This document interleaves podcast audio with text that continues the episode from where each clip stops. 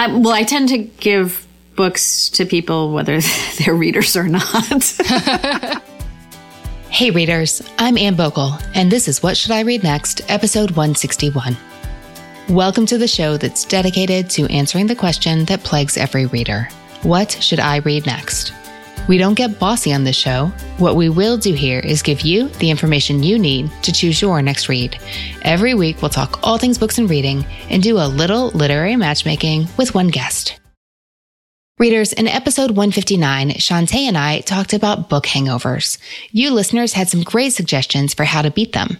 Casey wrote and said, I had a hangover after I binged the Harry Potter series. My cure was some nonfiction and wandering aimlessly in the forest for a few days. And Pat suggested a little hair of the dog to cure her book hangover. Don't forget to look into the biographies of some of these authors. It's interesting to see where they got their ideas from and how the circumstances of their surroundings influenced their work. These suggestions were left in the comment section at what should I read next podcast.com. If you ever have advice or another book recommendation for a guest, that's the place to go to connect. The link is in the show notes every single week. Your fellow listeners love hearing from you, and so do I. Readers, on our recent Ask Me Anything episode, I got lots of questions about recommending books for kids. When it comes to children's recs, I rely on people who know children's books, and Literati Kids sure does. Literati Kids is a book club subscription that sends five beautiful children's books to your door each month, handpicked by experts. They tailor each box with age appropriate selections for children aged 0 to 12 and around themes like mystery, adventure, and history. My 10 year old loved his Literati box and found several new favorite authors among their personalized selections. In addition to the books, your child receives artwork from world renowned artists, personalized stickers, and other fun goodies in each monthly box. Go to literati.com slash read next for 25% off your first two orders and pick your kids book club today. Remember, no one else has kids book clubs like these. Only at literati.com slash read next can you get 25% off your first two orders and receive five incredible kids books curated by experts delivered to your door every month. That's literati.com slash read next. Want a confidence boost? Take coloring your hair at home to the next level with Madison Reed. Get gorgeous professional hair color delivered to your door starting at $22. This is game changing color you can do at home and look as if you just came from the salon without the time or expense. At Madison Reed, master colorists blend nuances of light, dark, cool, and warm tones to create over 55 gorgeous multidimensional shades. Find your perfect shade at madison-reed.com.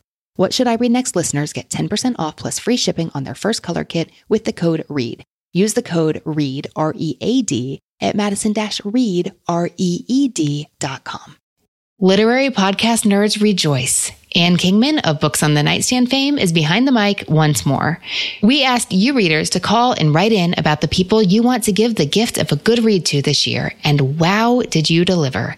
Get your wrapping paper ready because Anne and I are tackling some of them today. We had so much fun dishing out rapid fire recommendations for young and old readers with highly varied literary interests. You'll also get to hear what Anne's been up to since Books on the Nightstand shut its doors, why I'm desperate to follow her around when she does her day job, Club, and both of our favorite bookish but not book gifts for the holiday or any other season. Let's get to it. Anne, welcome to the show. Thank you so much for having me. It's a delight. Thank you so much for letting me lure you back into podcasting. Well, I have to say, the first time I heard heard your show, I was like, "Oh, I really want to be on that." so thank you. This is actually a real thrill for me. You should have told me that then, and I would have had you on the next week. How long has it been now since Books on the Nightstand had its last episode? May it rest in peace. I think it's been almost two years. No, one year. I remember it was cold outside and I was listening to your final episode in the car. Because it was just before I went on sabbatical, I believe. So, yes, 2016. It feels like a lifetime ago, honestly. It's a little strange to be back behind the mic. Books on the Nightstand is a show that did mean a lot of things to so many readers. How does that feel for you now, looking back? Oh, I, am really proud of it. I mean, it meant a lot to, to Michael and I too when we did it. Michael would have loved to be here, but he just has a schedule that's a little crazy and he couldn't, but he does send his wishes. I tell you, the thing that I, I love the most about Books on the Nightstand is I, am still in touch with a lot of listeners, and you know, some of it's just on social media where I see them. We don't necessarily talk, but I see them. And what I really love is when they interact with other listeners. There were a lot of friendships made, a lot of people connected, and I think the thing I'm most proud of is that it seemed that there were a lot of people who suddenly realized that there were people just like them out there who love to read and love to talk about books. And these were people who didn't really ever have that in their real life and they were able to find that. So that is the thing I'm the proudest of. Yes, that's something we hear a lot too. And I'm glad to hear that it goes way back. I think because reading is something you often do at home by yourself, you don't realize that you're not the only one. But then you find out there's this community of podcast listeners just as passionate as you are. I've also heard from our listeners that since they listen to a book podcast, they talk about the podcast they listen to and the books they're reading in their real life and found out that they actually weren't the only one. They just had never brought it up in conversation before. Yeah, it's it's interesting how uh, the internet has really socialized reading.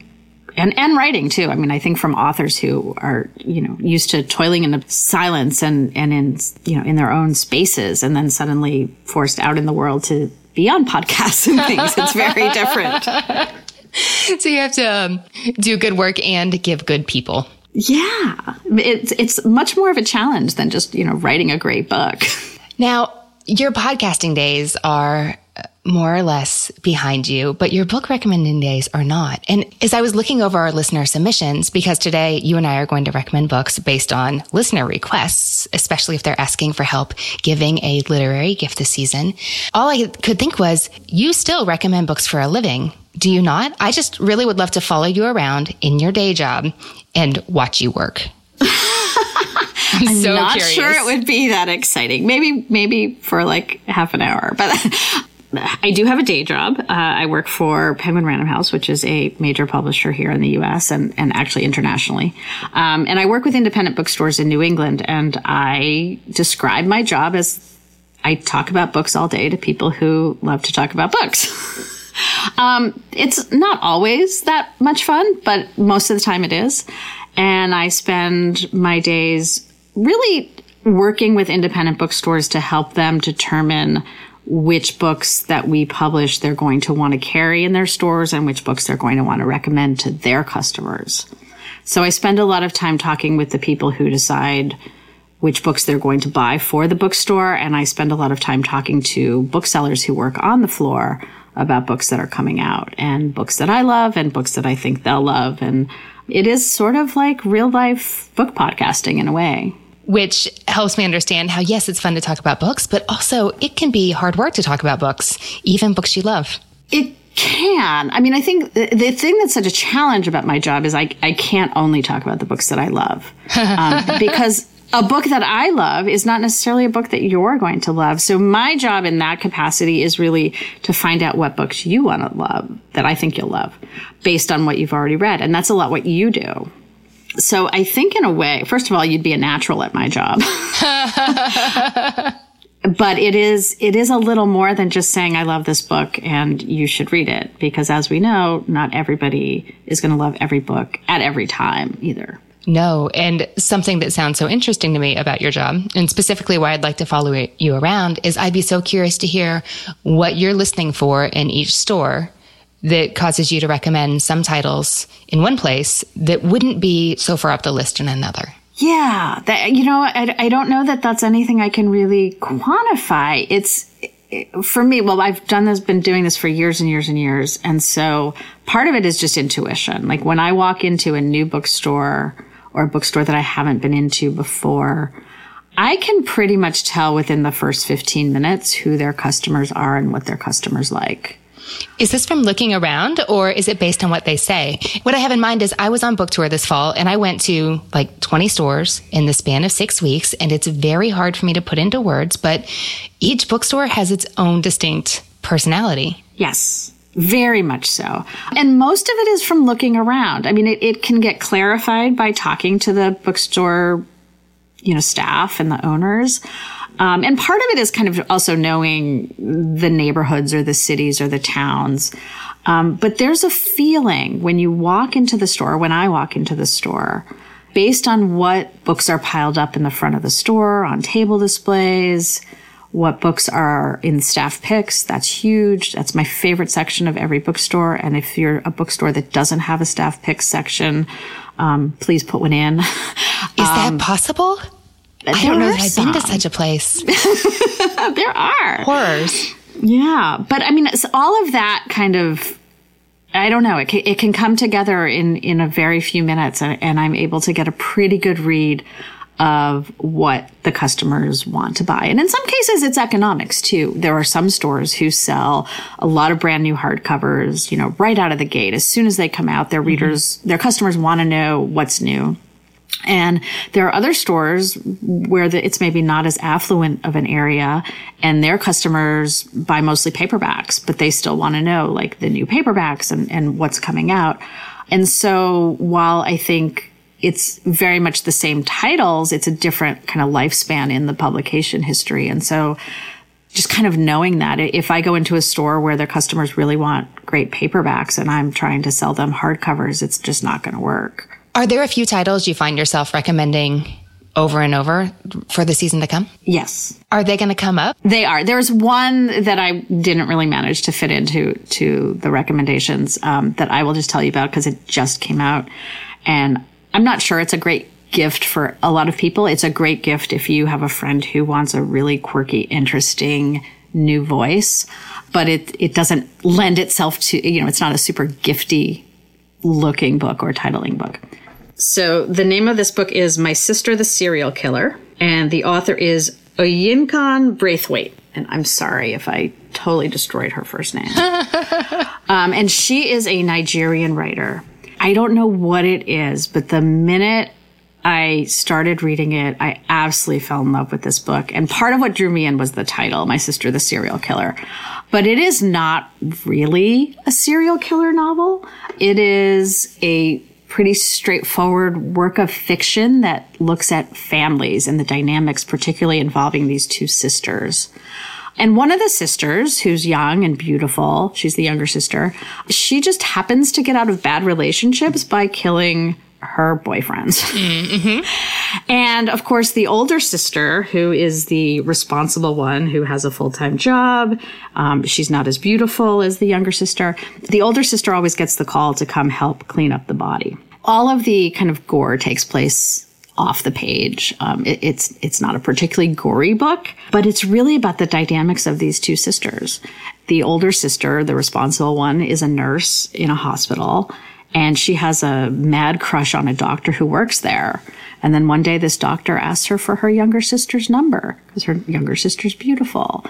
And so now she has to think, okay, this is a man I love and he's interested in my younger sister who happens to kill the men who love her. uh-huh.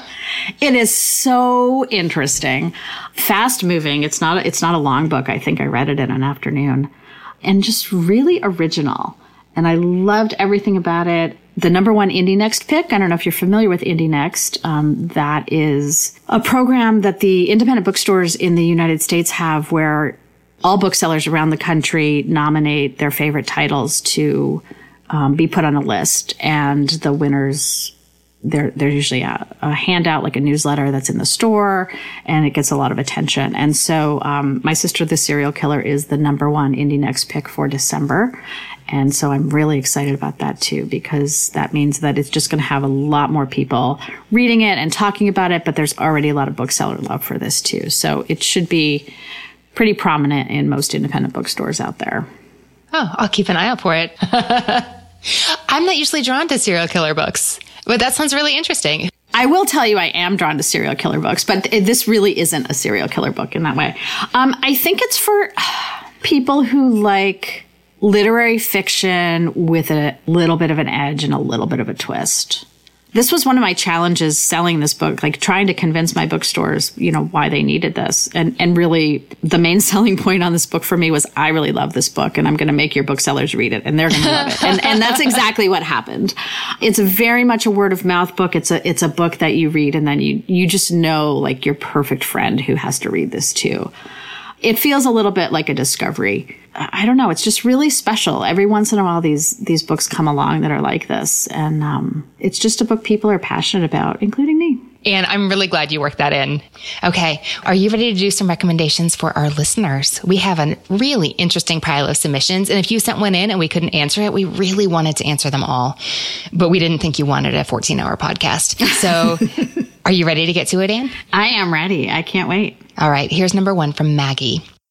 My name is Maggie Bowling, and I live in Oneida, Kentucky. And my Aunt Laura has been instrumental in my reading life. She always recommended books for me, let me borrow books, and always talks to me about books. One of the ways we stay in touch is talking about books. One of the books that my Aunt Laura loves is Unbroken by Laura Hillenbrand, and she does not usually recommend this book. She hasn't recommended it to me because it's such a difficult book, but she says it has a huge impact and ultimately shows the spirit of man. She also loves Water for Elephants by Sara Gruen because it was so different from anything she'd ever read, and she loved hearing about the circus and how people lived and set up and traveled in the circus.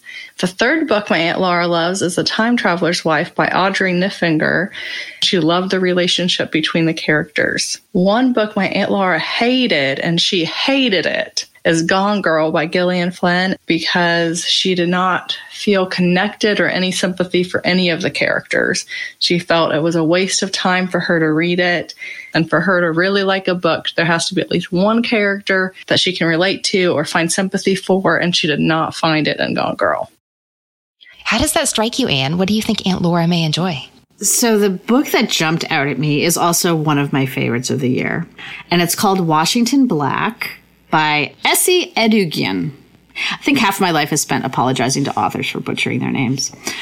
In any event, this is an amazing novel.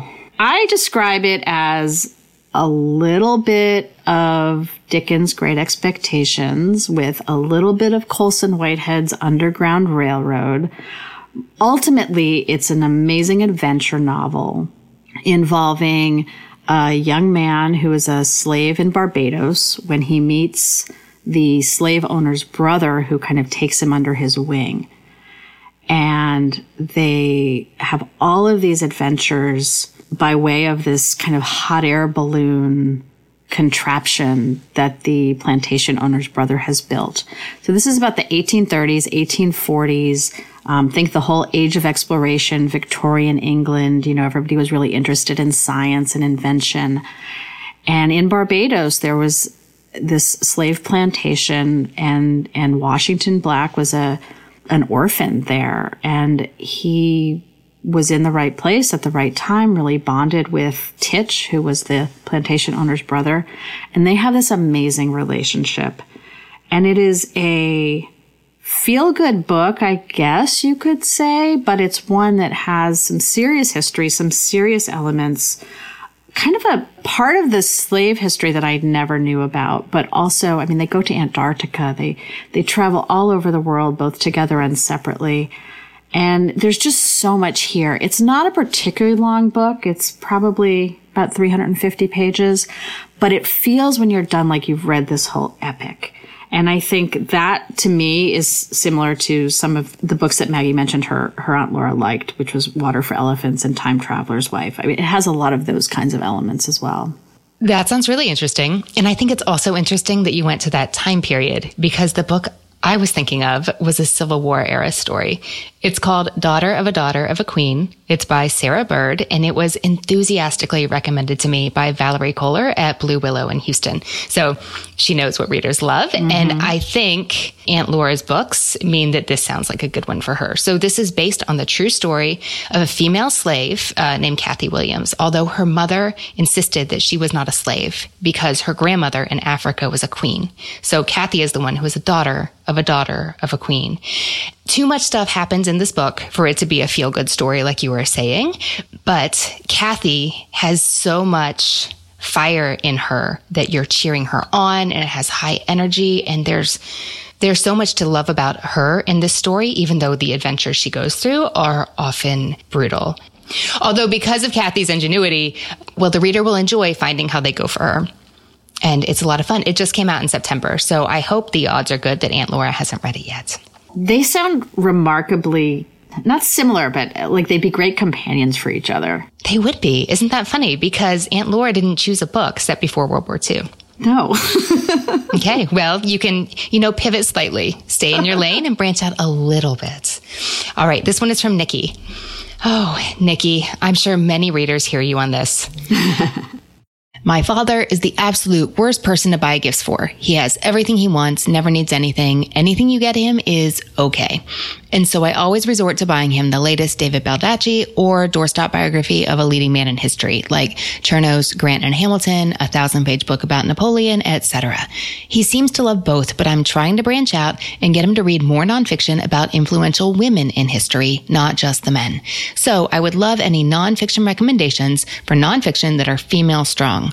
Also, maybe a new captivating fiction author to have as a backup when Baldacci doesn't have a recent release. As mentioned, he's enjoyed all of the recent biographies he's read, and he tends to read less fiction. I got him to read A Gentleman in Moscow, and he did really enjoy it. What do you think, Anne? Oh, do I have the perfect book? I think. It's not particularly new. It came out in 2012, so hopefully Nikki's dad has not read this, though. Um, it is called Hedy's Folly The Life and Breakthrough Inventions of Hedy Lamarr, the Most Beautiful Woman in the World. So a lot of people know Hedy Lamarr from her work as an actress. But in fact, Hedy Lamarr and her husband were scientists and inventors, and they invented some technology, radio technology that actually made us be able to have things like wireless phones and GPS systems and other inventions like that. So Richard Rhodes is the author of this book. He is an amazing writer. He won the Pulitzer Prize for the making of the atomic bomb. And he writes this biography of, of Hedy's Folly that's really focused on the side of her that people don't really know about. And it goes from Vienna to London to Hollywood. And you get a whole picture of her glamorous life, but you also get this whole side of her that was eye opening to me. So it sounds like it might be something that dad might be interested in. I had no idea about Hedy Lamarr. That is really interesting. Okay, I apparently am stuck in the Civil War section of the bookstore because I was thinking about Liar, Temptress, Soldier, Spy. It's about four women who become spies in the Civil War, and it does focus on four actual real women who were called upon to serve their country in this way. Although when I say their country, some served for the North and some served for the South, and they did so in very unique ways. So it doesn't dive down deep on one individual like some of his favorites do, but you do get to see women in action in ways that really haven't been written about extensively in that period of time. Also, I have to say Woody Holton's biography of Abigail Adams is top notch. The next one is from Joey. I'm interested in Christmas gift ideas for my oldest daughter. She's just eight years old, but all of a sudden she's all about reading and I love it. She's especially into graphic novels right now. Her favorites are the Babymouse series, books by the author Raina Telgemeier, and the Narwhal series. She also loves the Who Was nonfiction series. Would love to hear if you all have any suggestions. What springs to mind for those, Anne? I am somewhat of a newcomer to graphic novels. I mean, I, have read some and I love the form, but I don't read them often. But this one, my colleague Michael Kindness recommended to me. And even though it was middle grade, I loved it. And it's for ages 8 to 12. And I think it has a, a wide audience. Uh, it's called El Deafo by Cece Bell. Do you know this book? We love that one at my house. This is one of those books, kind of like Wonder by R.J. Palacio. They just should be read by everybody like no matter your age, no matter whether you read graphic novels or not, you should read El Deafo, um, which is the story of this young woman who has hearing loss and she she has to go to school and make new friends and and all the while she has this thing that sets her apart from her classmates and I believe it's based on the author's actual experience as well. And I feel like there are so many more graphic novels than there used to be, and my kids are younger than yours. We read a lot of these. I don't believe my kids have read the Babymouse series, so I'm definitely adding that to my list because they loved another series by Jennifer and Matthew Holm, who wrote the Babymouse series. And that is Sunny Side Up. The next book is called Swing It Sunny. I guess series is overstating it. There's just two.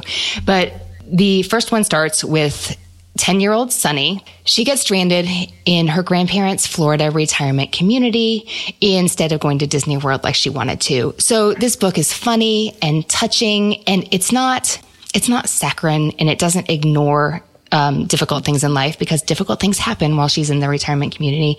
But it's heartwarming and ultimately hopeful and satisfying. Several of my kids just loved it. The Squish series is also by Jennifer and Matthew Holm, and it's excellent for readers who are a tiny bit younger. My kids also loved Positively Izzy by Libenson Terri. Uh, she wrote another book called Invisible Emmie, which is also quite good. But it's about girls in middle school. Izzy's a little bit um, less than socially adept. This is just a really warm, relatable story about navigating that tension with uh, grace and compassion for yourself and for others. And it's so good. They're also really pretty books to add to your bookshelf. Okay, the next one is from Anna. Hi, my name is Anna, and I'm calling from Helsinki, Finland. I am looking for a recommendation for my fiance who has read somewhat as a kid. Like he loved Tolkien when he was a teenager, but he hasn't really read much since adulthood. And now he prefers to read these really serious business books that take him forever to read and i don't even know if he enjoys it he just like has to finish them and i keep telling them he doesn't but anyway the book i saw him actually enjoy was uh, Ready Player One. He read it really fast and he also went to see it in the movies when it came out. A book that he didn't enjoy lately was Seth Fried, uh, The Great Frustration. I think it's a collection of short stories. He thought, okay, maybe I will read short stories, it'll be faster, but he didn't even finish that book and it was really thin. He likes uh, cycling and he read a book. I am afraid I don't uh, know the name because he passed it on to a friend, but it was written in the 70s and it was a memoir of a cyclist. He really enjoyed that because he really likes long distance uh, cycling. And he also has books about wine. I don't know if there's like a nonfiction or fiction around that that you could recommend. Thank you in advance. I love your podcast. And I can picture that book about cycling. I'm sure I know what she's talking about. It's got an orange cover. There's a drawing on the front of a guy on a bike. And I have no idea what it is called and I can't find it. So if any listeners know, please leave it in show notes because it's going to drive me crazy. There are several different directions we could go with Anna's request. What do you think? Uh, she said that mostly he's, he reads serious business books that take him forever to read, and she doesn't know if he enjoys that. And I picked up on that because I have a business book that is a phenomenal read. It reads like a thriller. What? Yes. And it's nonfiction. One of my favorite, I have a lot of favorite books this year, but it's one of my favorite books of the year. We like that about you. It's called Bad Blood Secrets and Lies in a Silicon Valley Startup. Do you know this? You gasped. well, I'm thinking about getting it for my husband for Christmas, actually. Oh, there you go. It is such a good read. So it is um, by John Carreyrou, who's a reporter for the Wall Street Journal. And he broke the story of this company in Silicon Valley called Theranos. And this company was started by a woman, Elizabeth Holmes, who dropped out of Stanford University at the age of 19 because she had invented this piece of technology. So what this technology does is, you know, when you go to get your labs done at the doctor, they draw like three vials of blood and give you all your results. Uh, well, this piece of equipment that she invented would allow you to put your finger in. It would prick your finger and in two drops of blood be able to give you all of those medical results. And this was going to be life changing. Um, investors threw millions and billions of dollars at this company. And she herself is this really interesting character. She kind of idolized Steve Jobs and she dressed like, but all was not what it seemed at this company. And there was a lot of really bad stuff going on. And the author, John Carreyrou, discovered a lot of this and wrote the story that basically took down this company. They only announced that they were totally going out of business a couple weeks ago. But now I think we'll start to see criminal and civil litigation and things happening. Literally, this book reads like a thriller. Like you can't stop turning the pages. And there's just so many elements of it that are interesting. So you could look at it from a business perspective as a what not to do. um, or if you're interested in, you know, the whole startup culture and investing and Silicon Valley and, and all of that stuff, medical equipment, technology, it, it's all in there. But at its heart, it is this incredible true life story of bad people doing bad things and then getting caught. I'm trying to think if I really have anything to add to that. Although now, now I'm feeling really pleased with myself about my bad blood choice for my husband. Although I think he did tell me about it. He read the description and went, "Oh yeah, yeah, it's a great read. Even if you know the story, even if you followed it in the press, it's it's still an amazing book." If Anna wants an actual thriller, fictional thriller for her fiance, I'm wondering about Dark Matter by Blake Crouch, who's done a lot of mm. screenwriting. So this is very cinematic. It's very fast paced, and it's about quantum physics. Kind of. The story opens with a man, he's in a bar in Chicago's Logan Square. When he leaves to go home, he's jumped by himself because this is a story about what happens when science is able to fulfill our desire to explore the alternate routes we could have taken with our life. It's fun and funny, and you have to read Blake Crouch's acknowledgments about how he uh, worked out the accuracy of the quantum physics information in this book. It's really fun and fast paced, but it's also surprisingly poignant at times. And it's a good read. Also, for the wine angle, I have to put in a word for Cork Dork. It's a book mm-hmm. that appeals to a wide variety of readers for a wide variety of reasons, is very educational and also a lot of fun. Glad to hear that. Mm-hmm. Yep. I, I love books about wine. So Readers, if you love What Should I Read Next, you're going to love being part of our Patreon community. That's where we share bonus episodes, including follow ups with previous guests, interesting conversations that were cut for time reasons, and one great book style episodes where I tell you all about recent reads that I adore. In addition to the extra audio, you get access to our super secret spreadsheet vault with the full list of all the books guests love and my three recommendations from every episode in an easy to search format. And on occasion, we get together live online for Ask Us Anything style conversations and events like our 90 minute fall book preview and summer reading guide unboxing. Join for all these perks and to be part of the community behind What Should I Read Next. Go to patreon.com slash what should I read next. That's P-A-T-R-E-O-N dot com slash what should I read next to become a member today. Patreon.com slash what should I read next. All right. This one's from Trisha. Hi, this is Trisha McCarthy, and I'm calling about a book recommendation for my friend Bella.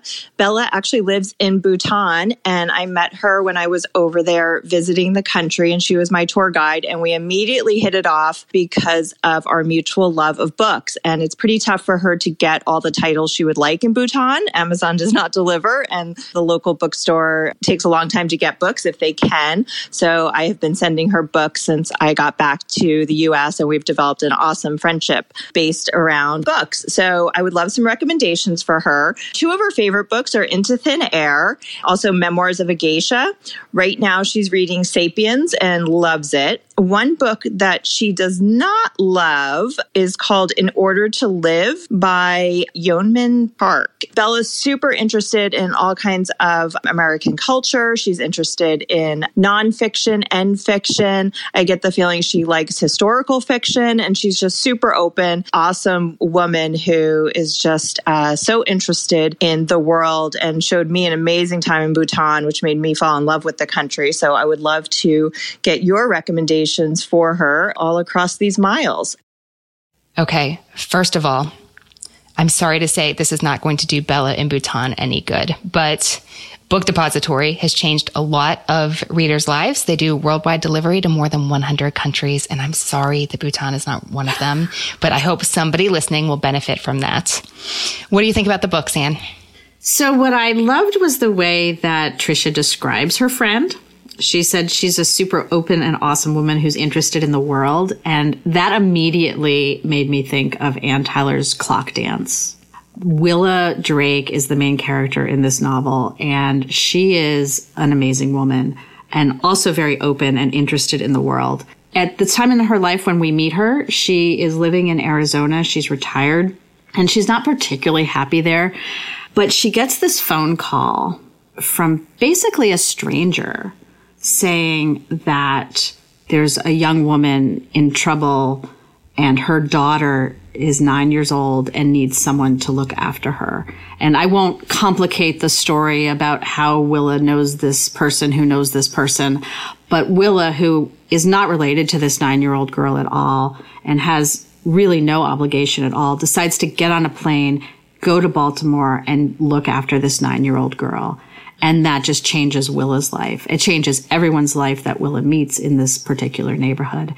It is a charming, heartwarming book, but also with some real substance to it. Anne Tyler is a master of the novel. One of the other things that Trisha mentioned is that um, her friend is interested in all kinds of American culture, and I think that you get a lot of that in this book too. So I just feel it like it ticks all the little boxes that Trisha was looking for. Interesting. I really enjoyed Clock Dance, and that didn't occur to me here, but I really like your reasons for choosing it. Based on her love of Sapiens and a little bit into thin air, I'm not really sure what to do about Memoirs of a Geisha for one novel that's difficult to uh, leap off from. So I'm focusing on the two nonfiction picks. But I was thinking about two books that are both sciency, but they take that in different directions. The first is Ed Yong's I Contain Multitudes, The Microbes Within Us and a Grander View of Life, because it sounds like, like what you said, Bella is really open. It sounds like she loves to learn. And there's so much to talk about in this book. I just think it's so touching that Trisha and her friend have developed an awesome friendship based around books which means you need good material to talk about. And I think this could do it. And I'm also wondering about Bill Bryson's A Short History of Nearly Everything, which is a much more story driven, it almost reads like a memoir take to an overlapping subject matter. Those have both been out long enough and they're popular enough that I have high hopes they can make it to Bhutan. Great. Okay, this is from Jessica. Hello. I would love help choosing a book for my husband.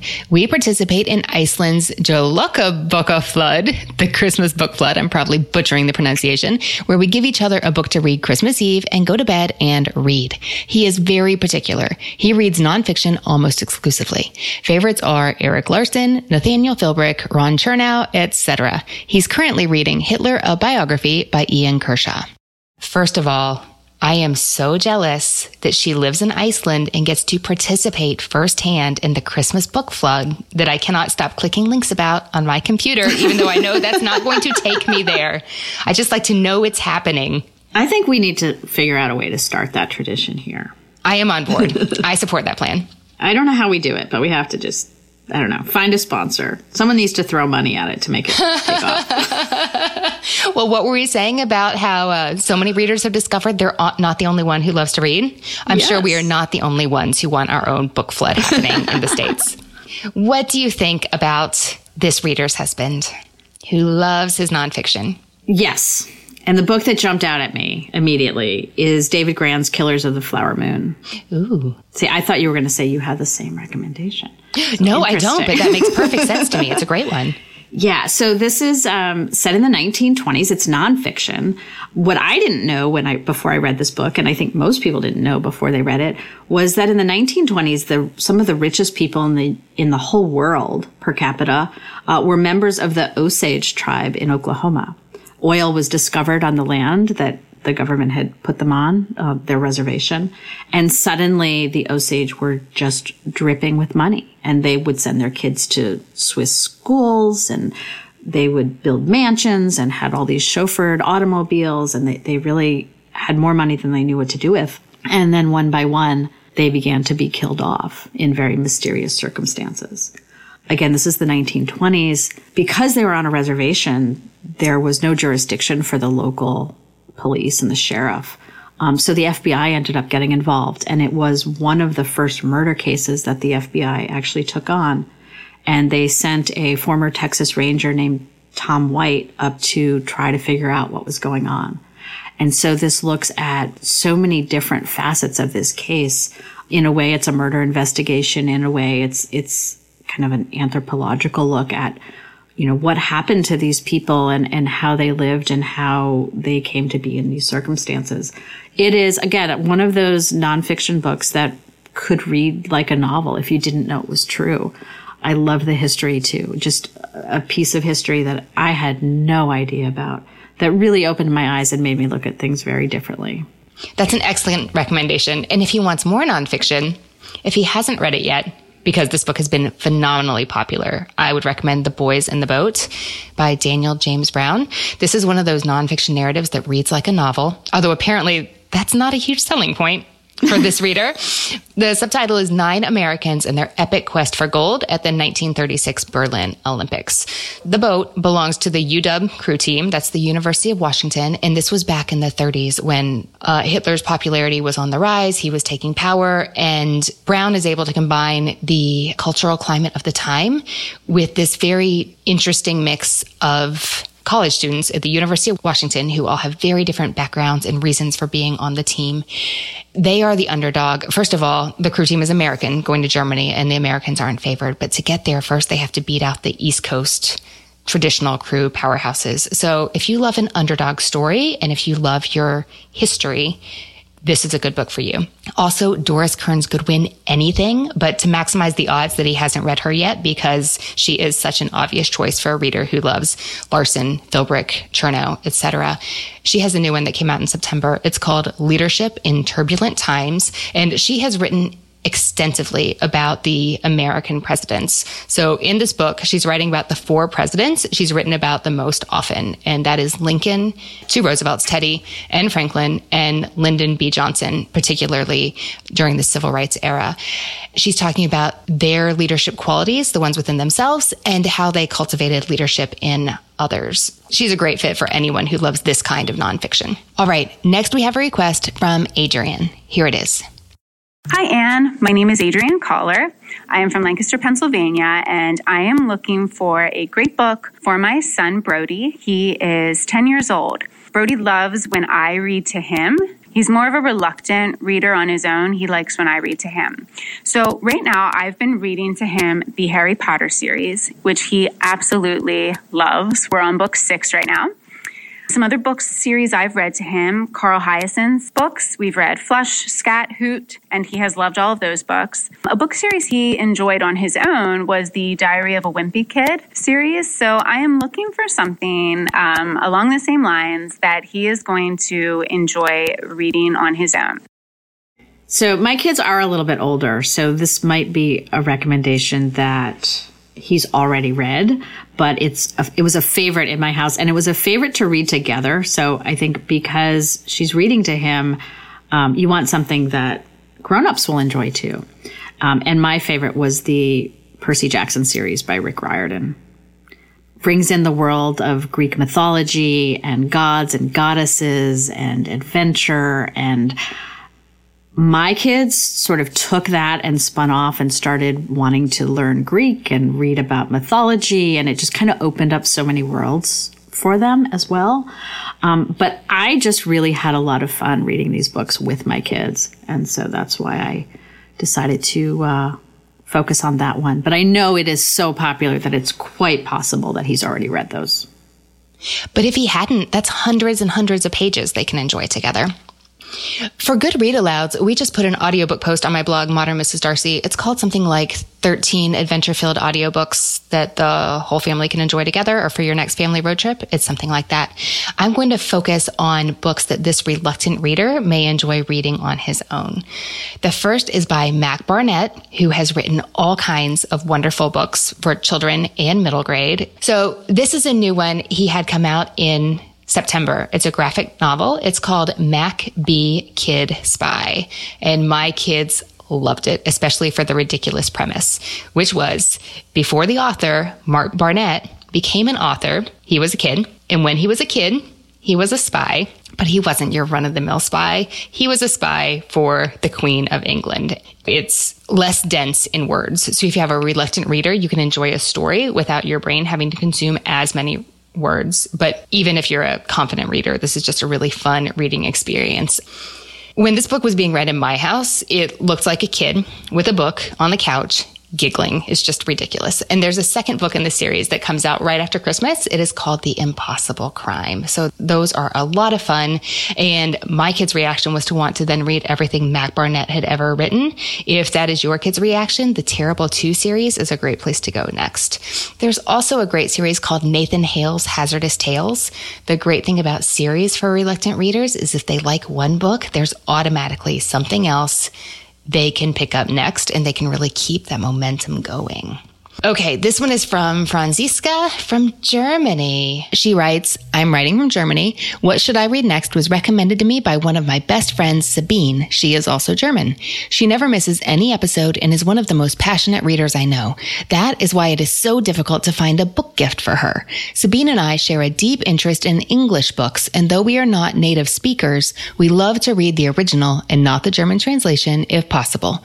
Sabine loves The Four Tendencies by Gretchen Rubin Anne of Green Gables by L. M. Montgomery, and the Rivers of London series by Ben Aaronovitch. I know she's been reading The Hate You Give recently, but I am not up to date. And I can't ask her because then she would probably know that I'm asking you because of the podcast. Sabine's favorite genres are YA lit, cookbooks, because she's a food scientist, and guidebooks. What do you think? So, what got me here was the fact that Sabine loves cookbooks. She's a food scientist and guidebooks. And so I put those together and I came up with a recommendation of My Italian Bulldozer by Alexander McCall Smith. This is a fun, just really different, really enjoyable, sweet adventure story of a man who's a food writer. He goes to Tuscany because his girlfriend has left him. He goes to rent a car. Mishap after mishap happens and by the time he's available to rent his car, there are no more cars, but instead, the only vehicle in town is a bulldozer. And he has to rent this bulldozer to take on his journey in this lovely hillside town with food and wine. And he's just flooded with all of these, you know, Italian moments and he's driving this bulldozer. But it's a really wonderful story. I had so many booksellers who read this and raved about it. They'd never read Alexander McCall Smith before, or they'd only read his number one ladies detective agency series. And this was a real favorite. And it's one of those books that I think will appeal to almost anybody, but the food and, and the tourism angle really is what made me think about recommending this as a gift for Sabine. That was a fun book. And also, it's just so pretty. I remember the pale yellow and the yeah. quaint little drawing of the bulldozer on the cover. I was wondering about My Berlin Kitchen by Luisa Weiss, which is a food memoir set in Berlin, written by an author who came from the United States, ended up moving overseas. Uh, she has roots in both places because of her mother's and father's history. But if that feels a little too familiar and doesn't have that vicarious experience that she's looking for, I'd like to give her a suggestion in a different direction, and that is Jasper Fforde's Thursday Next series. It begins with the Eyre Affair. This series is a lot of fun for book lovers. The series is really genre bending. Uh, you have fantasy and science fiction. There's also mysteries. They read almost like police procedurals, but they have a cozy feeling to them. Like you feel you're at home among friends, maybe because so many of the characters in the books come from the books you love. But this novel is set in alternative Britain where the characters in books are really important and people care deeply about their literature. It's really zany but for the right reader, it's zany in a really fun way. So what happens in the Eyre Affair basically is Mr. Rochester doesn't stay in his story like he's supposed to. And Detective Thursday Next, who we see throughout the series of its seven or eight books that Fforde wrote after the Eyre Affair, Thursday Next has to go hunt him down because this is a very serious profession in this alternative Britain. And it's a lot of fun for book lovers, especially lovers who enjoyed a series like The Rivers of London. I had that on my list also. So I, I, had several recommendations for Sabine, and that was one of them. So I'm glad that we did actually come up with the same for one. I knew it was going to happen at some point. well, good. I hope that's uh, extra encouragement. Okay. I've really been looking forward to this one. Lauren writes, I am looking for a gift for my boyfriend. He likes Tom Clancy, Tom Clancy, and Tom Clancy. He dislikes the Tom Clancy novels with slower pacing. Currently reading, while he waits for the new Tom Clancy in November, I've also seen a copy of Zen and the Art of Motorcycle Maintenance in his possession. You can see the theme we're working with here. He says what he likes is plot driven, action packed stories with a trustworthy lead. He especially likes being dropped into the action. His favorite Jack Ryan series novels are the ones with pacing that starts strong, brings the tension up and down a few times, and then builds to a satisfying end. And what do you say to Tom Clancy, Tom Clancy, Tom Clancy? I say Lee Child, Lee Child, Lee Child. Which one should she start with? Um, so the new book that just came out by Lee Child, Past Tense, is I think his best book in years. I absolutely adore this. I have read most of Lee Child's books, not all of them. And you don't have to read them all in order. Some actually have a closer connection to previous books than others. In this particular book, Past Tense, you don't really need to have much background. Um, Jack Reacher as a character is a phenomenal character with a very intensive backstory. But all you really need to know, and you learn it in the first couple pages, is that he used to be in the military.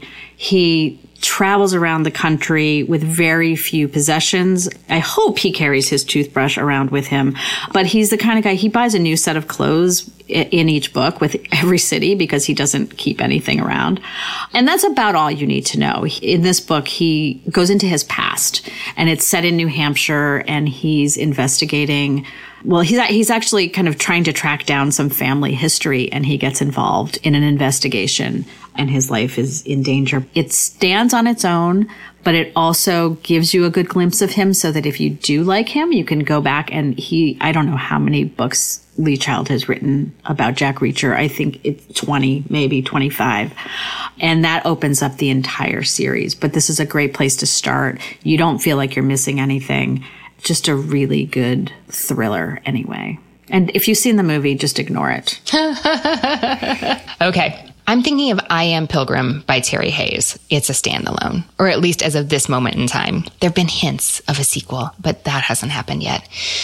And I don't want to give too much away with this one, but it's a thriller the opening is pretty gruesome. Someone is attempting to pull off the perfect crime in the wake of 9-11 when it was possible to disappear off the face of the earth. So in the very beginning of the book, someone took that opportunity when all was chaos and lots of people were missing and decided it was time for them to disappear or perhaps make someone else disappear.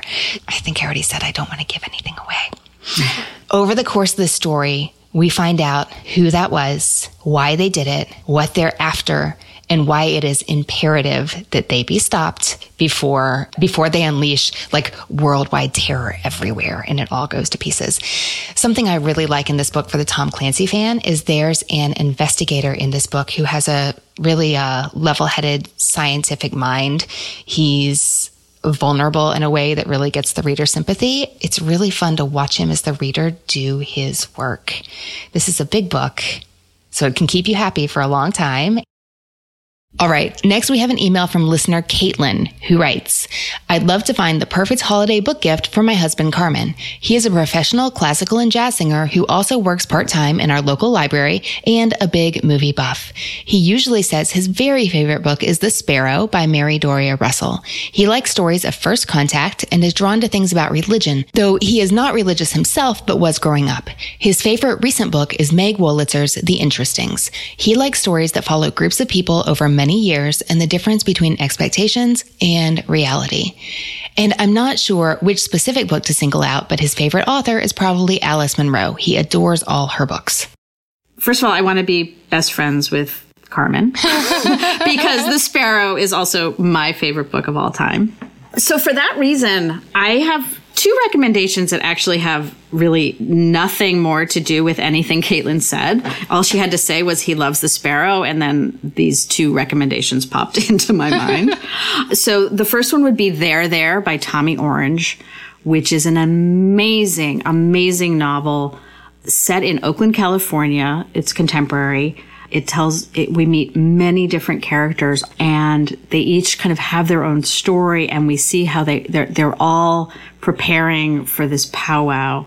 And some are going for family reasons. Some are going for nefarious reasons. All of these people's stories come together at the powwow and it is just staggering. Certainly one of my favorite books of the year, if not my absolute favorite book of the year and it has had all kinds of acclaim. I expect it to be on so many year end best of lists. It is um, not a cheerful novel. And since Caitlin's husband, Carmen, was able to love The Sparrow, which is also not necessarily a cheerful novel. I think that um, this has many of the same kinds of emotional elements to it. The other book that I wanted to mention was Homegoing by Yaa Gyasi, which is a look at a, a family from the early 1700s in Ghana. Two half sisters do not know each other. They're born in different villages. This book follows each of their descendants. Each chapter is a different descendant of either Effia or Esi, and it takes us right into the modern day. And it is stunning, also heartbreaking in parts with some difficult content, but ultimately so incredibly rewarding. Um, that was my favorite novel of, I think, 2016. Um, so those two are just, again, based on nothing else Carmen said except that he loves the sparrow. But I feel like anyone who loves the sparrow will also love these. Based on his favorite author being Alice Munro, I'm assuming that means he's read all her books. Toni Morrison had a really beautiful little gift kind of book come out last year. It's based on a talk she gave. It's called The Origin of Others, a slim little hardcover. It's an essay she gave on what is race and why it matters. And she talks about what it means to be others. And for someone who has run out of Alice Munro, Toni Morrison seems like an excellent place to go. The compactness of this one makes it seem like the right kind of book to slip in a stocking. I love that he loves books that follow groups of people over many years and the difference between expectations and reality. For that, I'm thinking about Aja Gabel's debut from 2018. It's called The Ensemble. Uh huh. I had that on my list also. Oh, did you really? Okay, good. Well, we must both be on the right track then. This is about a chosen family. There are four members of a string quartet who function as a dysfunctional family. They are bound together by their professions. They decided to, uh, like the TV show Lost, to live together, lest some of them die alone in the cutthroat world of classical music. Gabel is a former cellist, and I just had no idea what it was like, but I trust her on this. I, these characters aren't likable, but they feel real. And over the years, of their professional musicianship, they experience highs, they have devastating disappointments, they have personal and professional successes and losses. Their relationship is very turbulent at times. They're together for almost 18 years. So there's a nice scope and span here that I think this reader will enjoy. It's not always a happy story. So if you want characters you can root for and all that, keep moving, but it sounds right for this reader. Okay. And Aaron, who writes, I'd love to get my husband Brett a new book to put in his stocking. His interests are wide and varied, but he finds books that take too long to be daunting. Some titles he's enjoyed in the last few years are A Walk in the Woods by Bill Bryson. He loves nature, appreciates good writing, and found this one so funny that he regularly shook our bed with laughter while reading it at night. Walkable City by Jeff Speck. I put this one in his hands after hearing about it on the podcast, and he kept talking about it months after reading it, which to me is the mark of a good read. And A Man Called Ove by Fredrik Backman. Brett isn't generally a huge fan of fiction, but he loved it for its endearing characters, excellent writing, and laugh out loud humor. A few other honorable mentions are The Making of a Chef by Michael Ruhlman, Into Thin Air by Jon Krakauer, and his subscription to the National Geographic. Right now, he's reading Salt, Fat, Acid, Heat by Samin Nosrat. He's loving it, and so are my taste buds as he learns new skills to add to his home chef repertoire. Okay, first of all, I have to say the fact that Walkable City made this list makes me really, really happy. I've been surprised at uh, how many people have told me that they really enjoyed this book. Actually, a reader told me a funny story about checking it out from her library. I think she has the only circulation desk worker in existence who has a degree in urban planning. And he said, Are you in school? And she said, No. And he said, Why are you reading this book? And she said, because it's awesome. and he said, What is wrong with you?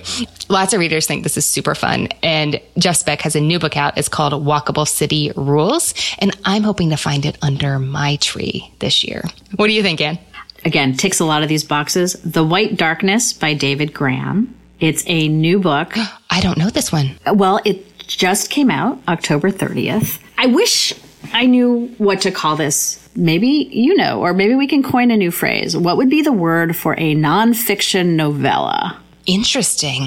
it is not a full length book. It is nonfiction. Yeah, I'm tempted to go snarky with it. Like, the, I mean, Killers of the Flower Moon was well researched and large, and it was supposed to be. But we've all read those nonfiction books that just feel like they were padded so that they could hit 200 pages. Right. I'm glad to hear this isn't one of them. Um, it's 160 pages, but there's lots of color photos. I'm just going to call it long form nonfiction. But this is the story of Henry Worsley, who was most of his life was obsessed with Ernest Shackleton, who was the polar explorer in the 19th century who tried to reach this, be the first person to reach the South Pole. And he later tried to cross Antarctica on foot. Shackleton never completed his journeys, but Henry Worsley was obsessed, partly because he was related to one of Shackleton's men. And so he kind of grew up knowing about these, these adventures. In 2008, Worsley set out across Antarctica with some of other descendants of Shackleton's crew. But in 2015, at the age of 55, he decided that he wanted to cross Antarctica alone on foot.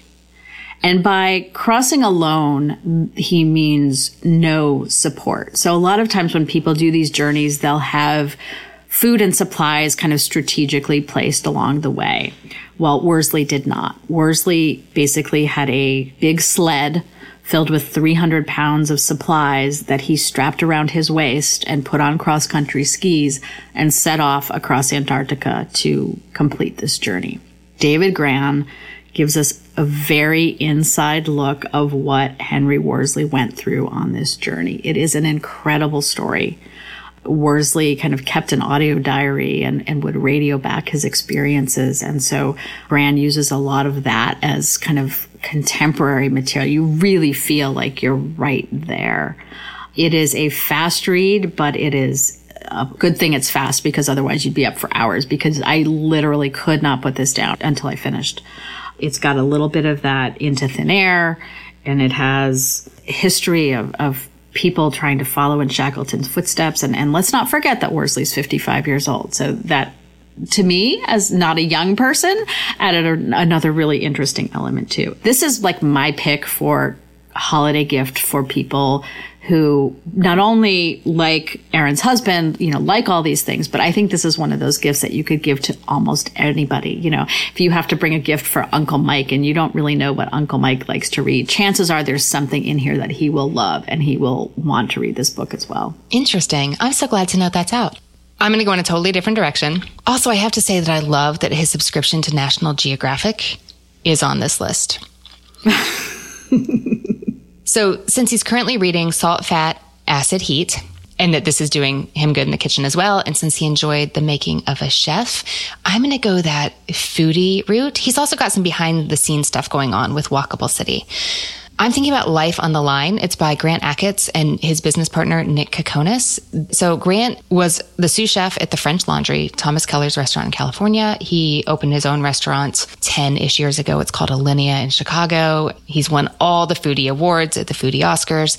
And this is the story of how he got tongue cancer in the midst of his great success and what happened next. So the subtitle is A Chef's Story of Chasing Greatness, Facing Death, and Redefining the Way We Eat. Because Achatz didn't just get cancer, it's tongue cancer. So he started the chemo because first what the doctors wanted to do was remove his tongue and he's a chef. So they talk a lot about not just what that's like for a chef, but as a human, when you think you might lose the thing that you need to do the thing you love more than anything, what is that like and what does that do to you?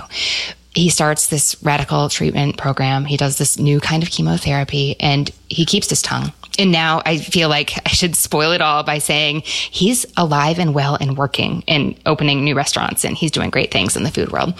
But for a long time while he was undergoing treatment, he couldn't taste. And the story of, first of all, what it's like to get a six months to live diagnosis and then go through this with your business and be a chef who can't taste anything. The way that he and his business partner address that in the book is really, really interesting. So it's a story about not only facing mortality, but also about doing the work that matters most to you and about the friends and family who see you through.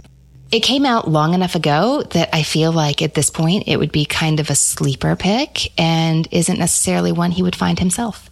And that was fun. I wish we could have gotten to every listener recommendation, but thank you all so much for your enthusiasm in sending them in. And thank you, Anne, for recommending all the books to all the listeners. Well, and thank you for letting me do this. And uh, it was very fun. And and do you ever get follow up? I hope you get follow up notes about people saying like if they did actually give these as gifts because I can't wait to hear if they actually panned out. Oh, I would love to hear. Please write in and tell us. Email our producer, Brenna, at Brenna, B R E N N A, at modernmrsdarcy.com. Before we go, Anne, will it be obvious by the gifts you give this year that you are a book lover? Always. How can we tell? What do you like to give? I, well, I tend to give books to people whether they're readers or not.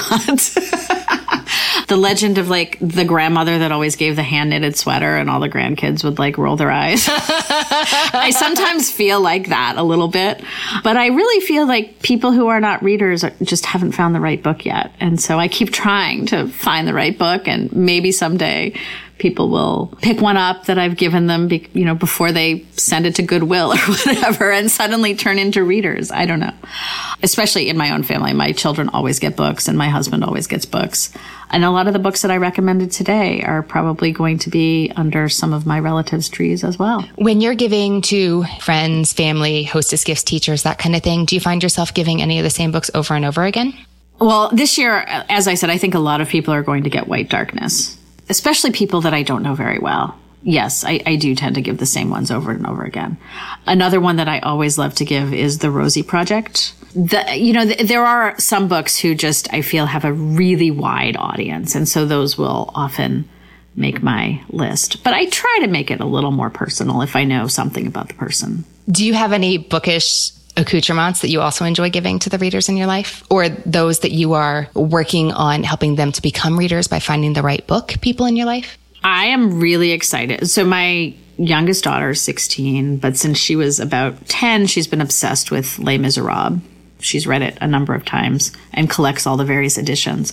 So I am really excited because there's a company out there called Litographs. Yeah. And they just came out with blankets and pillows that are literary and they contain a good chunk of the text of the book. So I just ordered her and she doesn't listen to podcasts, so I know she won't hear this.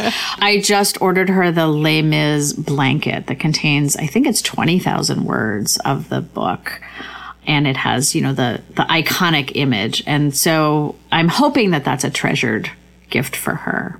My oldest daughter is um, 19 and she's in college studying to become an elementary school teacher. They were told in their classes that they needed to start their picture book library now she's a sophomore in college. Like she won't have a classroom for at least three more years. And yet these kids are being told that, you know, schools just do not give money to teachers to build their classroom libraries anymore. And so I have been accumulating picture books and my daughter, who is 19, is going to get a big box full of picture books for Christmas. But I think we'll have fun reading them together anyway. I love that. Yes, and that's a plug for if any of you um, are buying teacher gifts instead of a candle or an apple themed something. Buying books for their classroom is probably a gift that they would really, really enjoy and also really be able to share with their future classes. That's such a great idea. We have a couple little things that we'd love to give the readers in our lives. Um, for younger readers, and some of the older readers, but you, you got to know them a little bit to know. We love the personal library kit made by Knock Knock. You can put your own library cards in the back of your books. You have a little due date stamp. You get to put your name in your book. And if you want to be super nerdy about it, you can keep your own little log about what you checked out and to who both so you can have the record and think, oh, wasn't it fun when I lent the Rosie Project to Susan? But also so you can hunt down your books if your friends don't return them promptly. And then to, a, to readers of all ages, we love to give book darts. Have you seen these, Anne? Yes, okay. I love book darts. They're classy little bookmarks. They come in this adorable little tin, great for stocking stuffers, but they're just super practical. And your friend will think of you every time they see the adorable little tin on their desk. You know, it's fun. And of course, I'm always a fan of a big box set, but that's a big gift. Box sets are great, especially for paperbacks.